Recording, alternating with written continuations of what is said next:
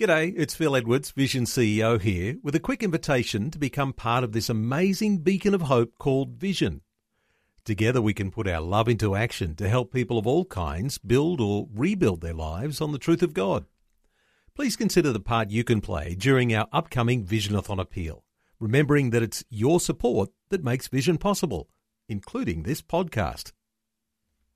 2020, bringing a biblical perspective on life, culture, and current events. Weekdays on UCB's Vision Radio Network. Find out more at vision.org.au.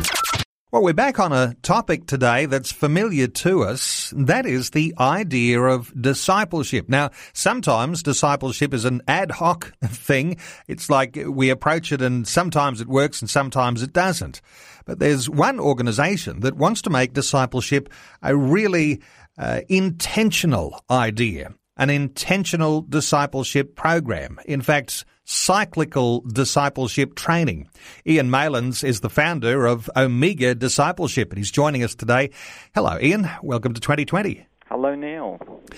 Ian, tell me about intentional discipleship. Why are we getting it wrong so often, just letting things happen the way they might happen naturally? Well, I, I think as we look back, um, as I look back over my life and my journey, and I've been involved in pastoral ministry for many years, um, I had this uh, idea that if I preached good messages and we just got people involved in activities within the church, that they would grow to maturity automatically. But um, I soon discovered that that wasn't really happening in a lot of people, and um, having read other surveys about the same thing, I, I think other surveys have re- revealed the same. So, when it comes to discipleship, there needs to be a focused approach. Otherwise, we're leaving people incomplete or not quite as whole as they could be when it comes to this discipleship process. Yeah, well, I think I think there's probably three misconceptions about what discipleship is. Um, the first misconception is it's just something for new Christians, just a little kickstart that you give them a six minute kind of pep talk when they commit their life to Christ, or maybe a, a six hour little uh, work through some areas, or even a six week program. Um, and then just tell them to come along to church, read their Bible, pray, and get involved, and let them go. But in reality, um, that's not enough. A newborn no, baby needs more nurture than that. It's a huge issue, isn't it? Because uh, there is this misconception that discipleship is the thing that happens for a new convert, but really is a lifelong journey that we're all on. That's right, it is. So when you're talking about this journey towards what we might say would be Christ likeness, uh, what elements of that journey are very important to highlight? I think in the cycle we've developed, which is not only just for new Christians, but it actually steps back from that actually has uh, um, a, a, book and a manual for a non-Christian who's open to find out about Christianity, and then we have one for new Christians, and then we really go on to look at that um, the Christian life is more than just being a believer; it's becoming a disciple. So we really focus on what Jesus calls us to be, not just loose followers, not just church attenders, not just even Bible readers, but disciples and all that that means. So the journey that we take them on is looking at how that works out in daily life. So when you're talking about a cyclical discipleship training, you're talking about those things that you should understand even when you are a seeker, even before you've made a decision to follow Christ. Then there's those foundation principles for new Christians, but then you start to get into the nitty gritty. You start to go into the personal growth for disciples. Uh, what should a disciple look like after they've made those uh, early commitments? Uh, to follow Christ, uh, how ought they be growing from that time forward? Well, we explore in, in the next series after the First Christians one, we, we work through um, a series called Come Follow Me, which is really looking at what does what is the meaning of discipleship and what are the principles of growth and what does Christ's lordship mean over my life and what is the spirit filled life all about we look at all those key areas of developing that core relationship with Jesus that, that becomes the center of your life and, and shapes your direction, rather than just some biblical facts and knowledge that, that are perhaps randomly picked up in a normal church environment but not integrated into the core of your life. So you're taking it a step deeper every time. And when we talk sometimes about the lordship of Christ, uh, sometimes we think of that as the goal to achieve because we're finally in a place where we're submitted to the things of God, to following Jesus in a determined way. But then you take it even deeper and you bring in this whole element of how we worship. Yes, so we, we move on to look at worship as a lifestyle rather than just an event on Sunday. And, and again, I think often we have the concept in our minds that we go to church to worship and that worship has to do with singing and, and the framework of a, a, a normal service, which is an important element, the corporate aspect, but we look at living worship as a lifestyle. Um, what that means in daily life, in my home, in the workplace, all I do should be an act of worship to God if He's the center of my life. And what that really means, how that works out.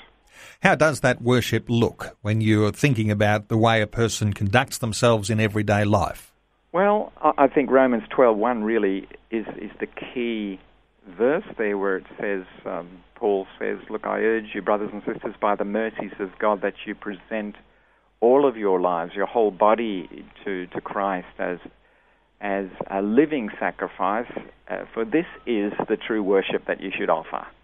And don't be conformed to the world and let the world squeeze you into its mold, but be transformed by the renewing of your mind. So it's talking about living in the world, living out your life in the world, and that works out in all kinds of ways, doing everything with, with the thought that I'm I'm living my life for God, and I'm not just working for myself or doing this for myself, but Christ is the center, and I want to honor and glorify Him in everything.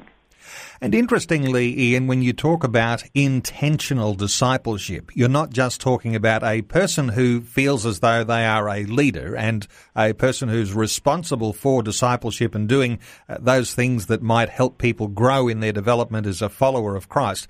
But we're talking to here about the intentionality of the person who is being discipled. We're talking about our own hearts here, having an intentional motive for being discipled and, and finding leaders and role models, people who are able to speak into our lives so that we will grow in faith.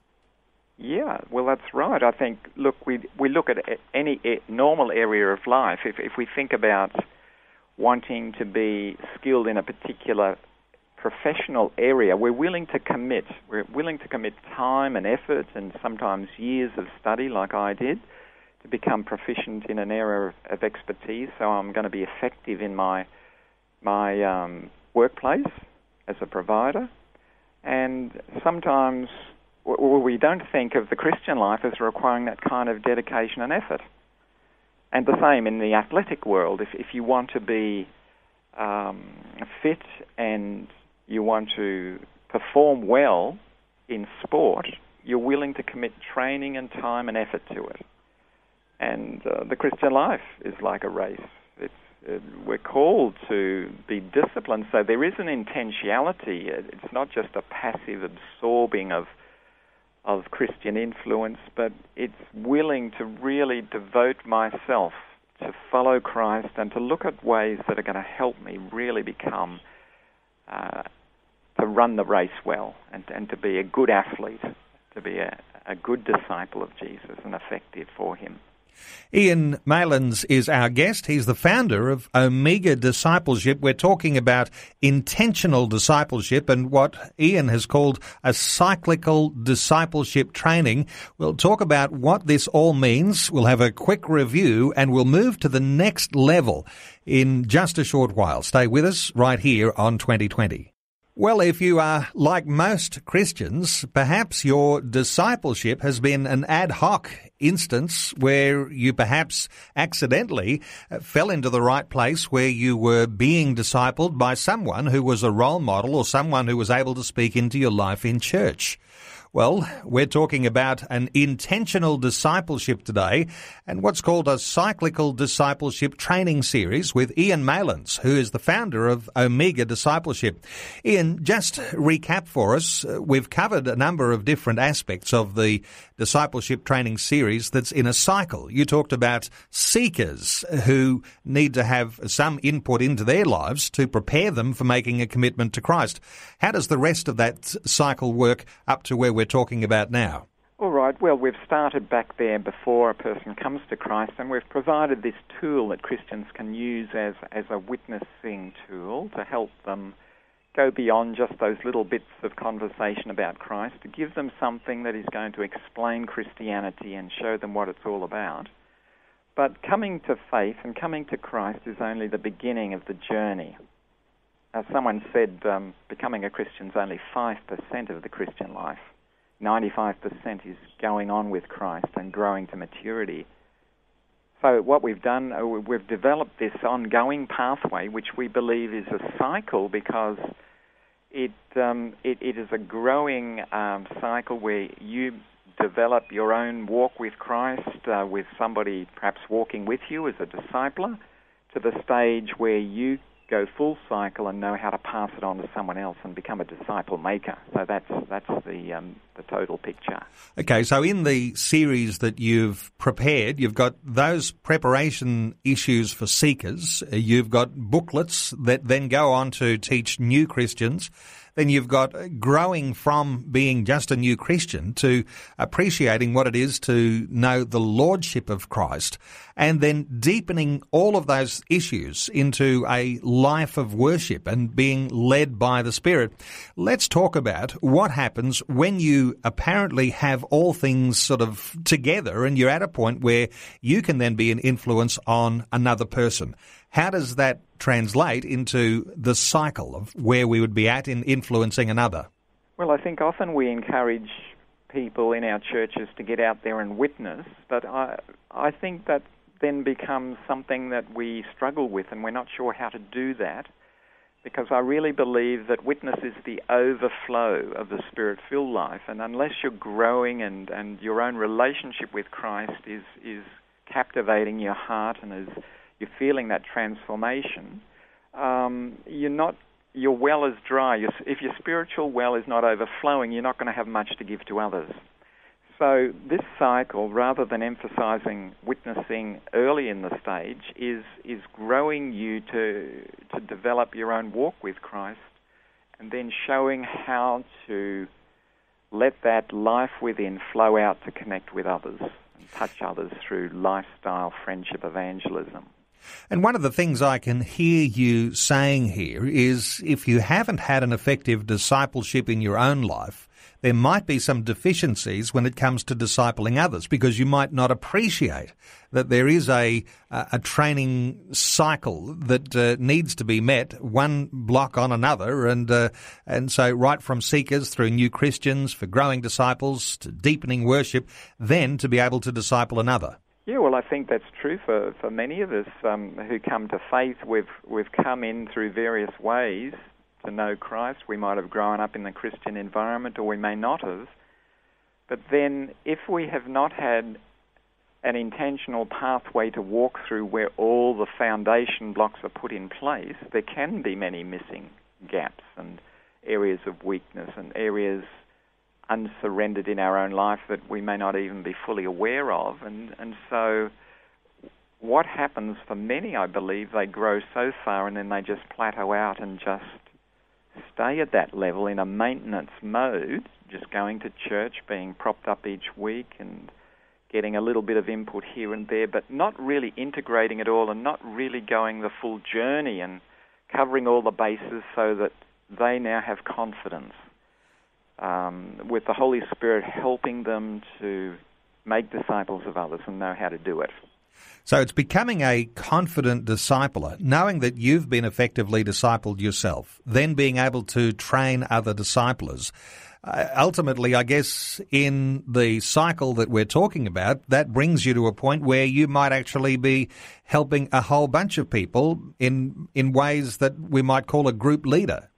Yes, well, um, people can be gifted in different areas, and in the process of uh, this cycle, we recognize that uh, all of us can touch other people's lives in different ways. It can be a mother in the home influencing her children, it can be a father in the workplace having a much more clear Christian testimony there, and it can also be um, in working one on one with a younger Christian or even a, as a group leader, uh, discovering that you can take a group using the same discipleship pathway that we've prepared. So we give you the tools. You don't have to guess what to do or fumble around looking for something to take your group through, but you've got it already laid out for you.